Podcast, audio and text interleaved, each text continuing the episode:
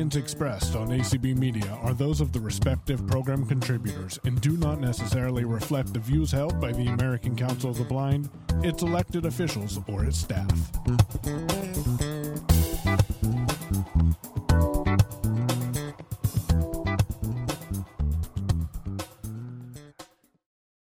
The American Council of Blind Lions, ACBL, is the affiliate that roars, and that's no lion.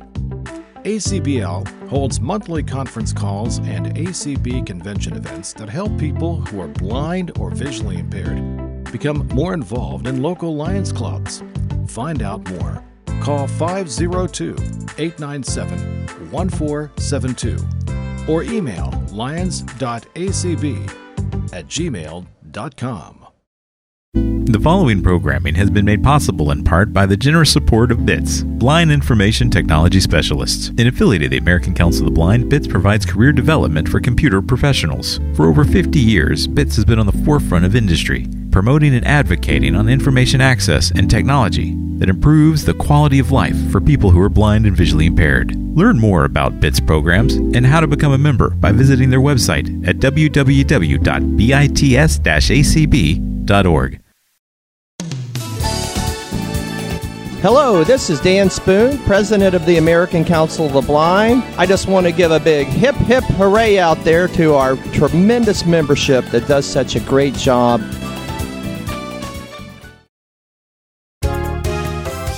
Join me, Brian McCallan, on Speaking Out for the Blind. I interview blind newsmakers to inspire the population to go for their dreams. Speaking Out for the Blind airs Fridays at 8 p.m. Eastern on ACB Media 1.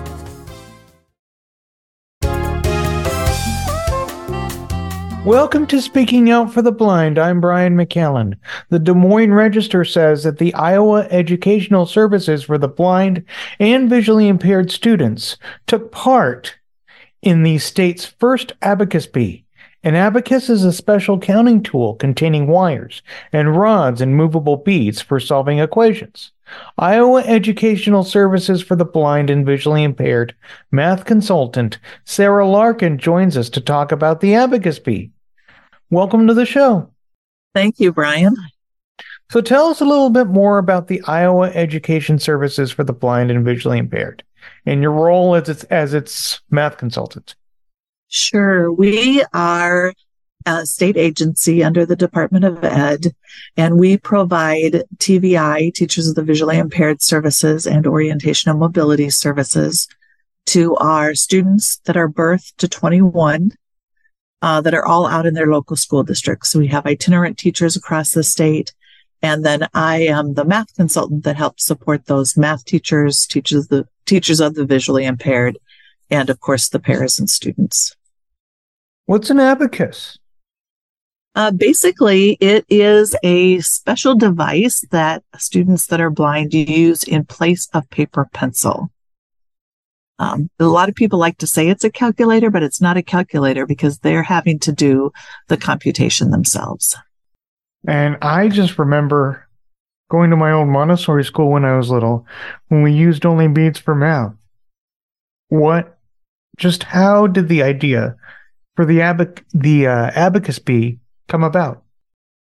Well, it actually started a year ago where APH, the American Printing House for the Blind, had two pilot states in Florida and Washington, and they opened it up to other states to do it this year.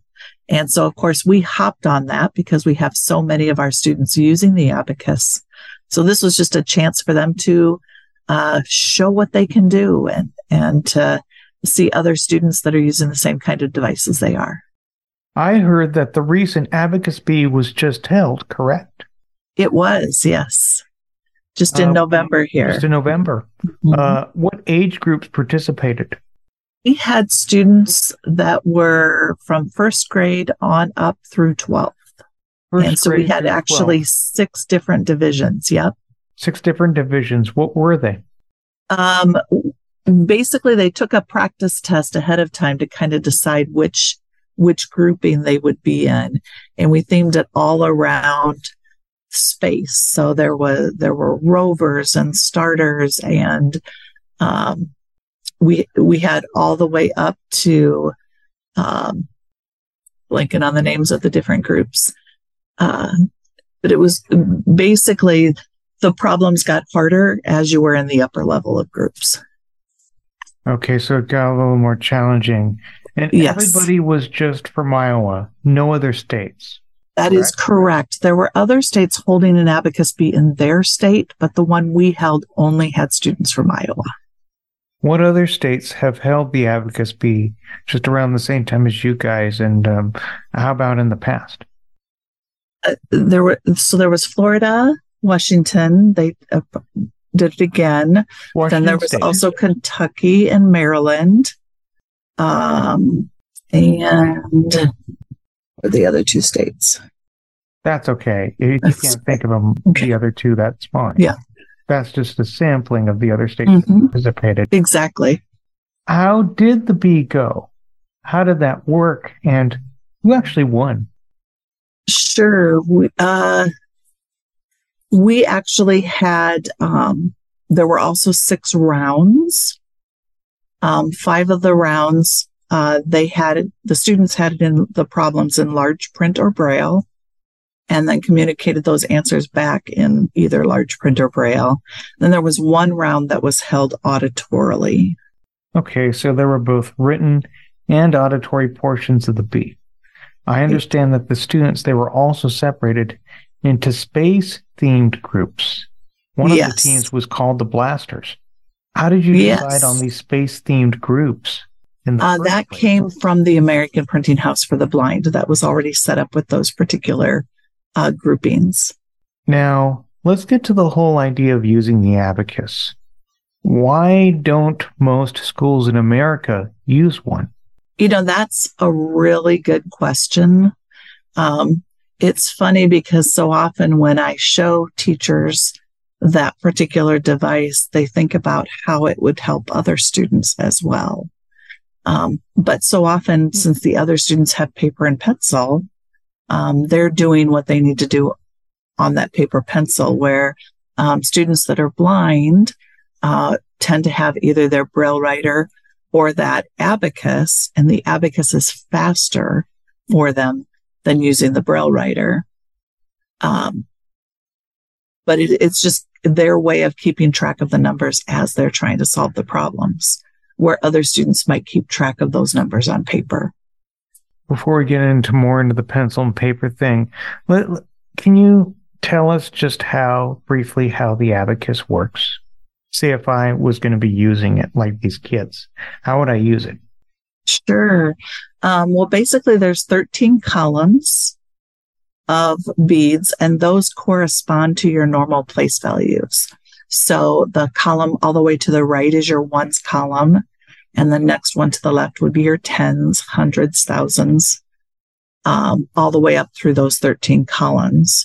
But it can be divided separately. So for instance, you could use the last 2 columns to represent your tenths and hundredths. So it can even be used for decimals. And then the students, there's a separation bar on that. There's a single bead on top of that separation bar, and then there's 4 beads below it. And so the students, as they are increasing the value, are moving those beads towards that separation bar. And when they're subtracting, they move them away from that separation bar.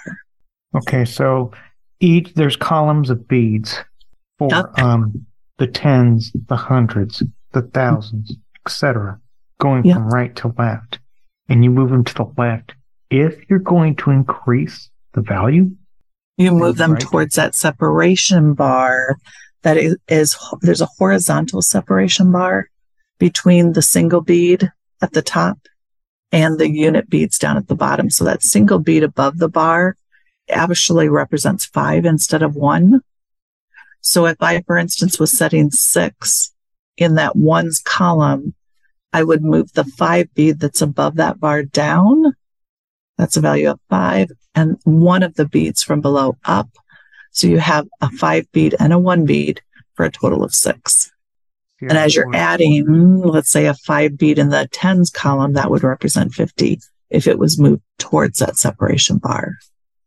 So why do you think, or why do blind students use an abacus instead of the pencil and paper? Why not even in the days of technology, a talking calculator, a large print calculator, or even Google searches? Oh, yeah, that's a good question. And a lot of that is because we really want them to have, we want them to understand the concept, where if they're just punching it into a calculator or asking Siri, for example, there's really no understanding of the number sense that goes behind it, where using the abacus really increases that number sense as well. It's sort of compare and contrast to what I went through in high school and college. We had to write out all of our work on pencil and paper. And then we also had to, if we did use a calculator, we had to explain how we did to get to that answer, how we got to that answer. Because they wanted to see if the teachers that I had, I'm visually impaired, but the teachers that, I was in regular classes, but the teacher wanted to see if we could really understand it. But yes, I can see why the abacus may also help out with that. Yes, Students like using the abacus? You know, a lot of them do, and at least, especially the ones that we had competing, they were excited to be able to do it and show off what they could do. You know, you can really, on the abacus, you can add, subtract, multiply, divide, do fractions, decimals, percents. There's really a lot of possibilities on it. So it really was a chance for them to show others, you know, it brought the excitement out in them to be able to show others what they were doing. And the abacus is good because of the students don't have any vision. Yeah. They can't write their answers down on pencil and paper. That's right, because then they can't see what they've just written. Yeah. And it may look like scribbles. Yeah. Now, back to the bee here. Yes. The winning students. Yep. They're going to go on. Yes. The abacus bee.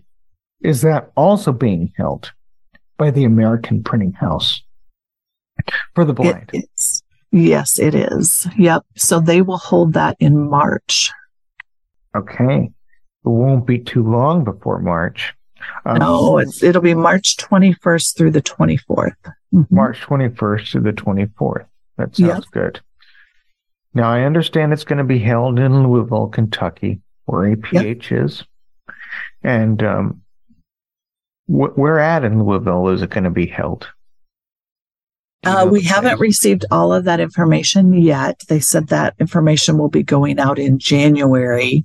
I'm guessing that it may be right at the American Printing House for the Blind, but I don't know that for sure. And can you tell us about some of the students that you had at this special bee who are going on to nationals? Sure, you mean the names of them?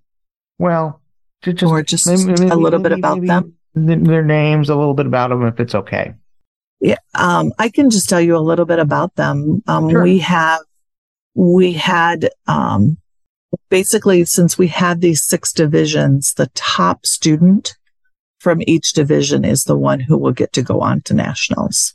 Now, only 5 students are going because the lowest level is the rover level, and that is more of a chance to explore the idea of a bee. That was a younger student. So later he'll go into one of the other levels in future years. So he is not going to go on to nationals, but the top in all of the other 5 categories will.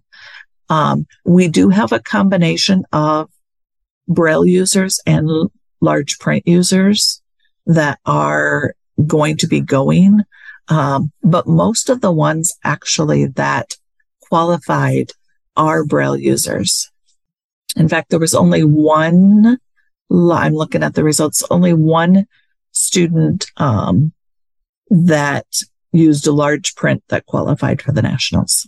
The rest were all Braille users. And so that kind of shows that difference. You know, they use that device on a daily basis. Wow. Within their math classes. That's pretty good. Yeah. Do Do they go to like a school for the blind in the state where they use the abacus, or is this just their regular school? It's the regular general ed classroom. So we no longer have a school for the blind here in Iowa. All of our students are out in the local school districts, and then we provide the services at those schools. But they are in the general ed classroom with their peers. Okay. Mm-hmm. I understand this was the most accessible math competition form. Yeah, you know, it's accessible because they get a chance to use what they normally use, where so often in the school districts, because their peers aren't using the abacus, you would never find an abacus bee there because their peers aren't using it. So even if there were math competitions, so often our students don't get a chance to get involved in those opportunities because they aren't always made accessible like we were able to here. Now, generally, they do get Braille or large print at their schools. Don't get me wrong. I'm talking about for extracurricular competitions. Those generally are not provided to them. So they don't participate, or they don't think they are up for participating. But this is something they're very familiar with. And so we had everything available in what their preferred medium was. Now, I'm sure you're already making plans for the next Iowa Abacus Bee next year. We sure are. We're getting excited about it. And we've already heard from the students that they plan on competing again. Okay. That's great. That's great. Now, what do you do when the kids participate in the Abacus Bee? How do you make sure that, you know, everybody's solving the problems and that there's no sort of cheating? I just have to ask. I love it. Yeah, well, basically, they don't get a chance to see the questions until they're given to them at the beginning of the round. And they were actually each even at their own table. So there really was no opportunity to even see those questions ahead of time. They received them at the beginning of the round, and then they gave that test back along with their answers at the end of the round. Okay. How did you tally up the results and find the winners? Okay. Well, we had a scoring room, and in the scoring room, we had a certified transcriber, and also one of our literacy consultant, who is also a teacher of the visually impaired. And she, they double checked each other. So every test was scored twice by those two individuals. And then there was another transcriber that then inputted all of those scores into a spreadsheet, which calculated what our top scores were in each division. So they were kind of like the judges of sorts. Exactly, yep. So how were you involved in this Abacus Bee exactly? I understand you're a math consultant. Yeah. The Iowa organization. Right. So when I found out from APH that they were going to be doing these regionals, I, of course, hopped on board right away because I like to promote anything I can related to math. So then I at first met with APH to find out information about when we would get these materials to kind of decide on a date. And then I worked with our extended learning program to set up to make sure we had the facilities, which ended up being at Heartland Area Education Agency, which is one of our state is divided into different areas called AEAs. And so that's the one that was centrally located in the state. So we were able to get that location, and then identified which rooms these different groups or divisions would be in. Along with, we had a lot of great science-related activities. So when the students were not testing, they had a chance to do a lot of space-themed activities. For instance, checking out the constellation tent, They were able to do some coding. They got to set up the solar system along a cord with different size balls that represented planets that were proportional from each other. So I worked with a lot of the teachers of the visually impaired in the state, and then also our STEM consultant to plan those particular events. So we met every month this year right up until the event. What advice do you give the kids out there, the blind and visually impaired kids out there, who want to give the abacus a try and enjoy it and maybe, participate in these bees? Well, I think it's a great opportunity for the students to be able to not just show what they can do, but also I hear over and over that it's nice seeing other students like them doing what they're doing. The kids really had, a lot of fun, a lot of time, chance to talk to each other outside of the actual competing events, and have even developed some friendships with those other students that are continuing. Is there anything else you'd like to add? No, I will tell you just a quick story after the event.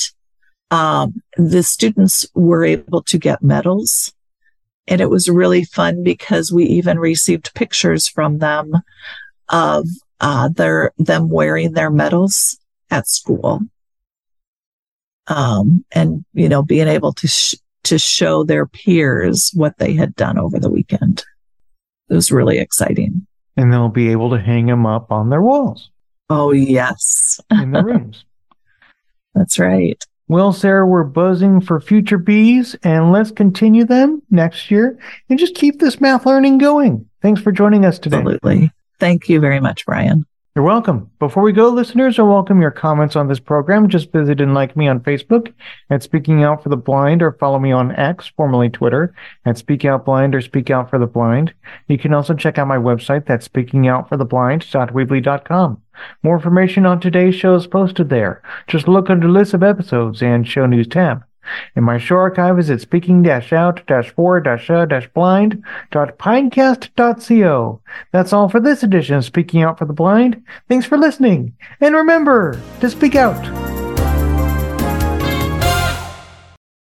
You are listening to ACB Media One, also known as Mainstream, the flagship of the ACB Media Network. The ACB Media Network is a service of the American Council of the Blind. Please visit us at acbradio.org.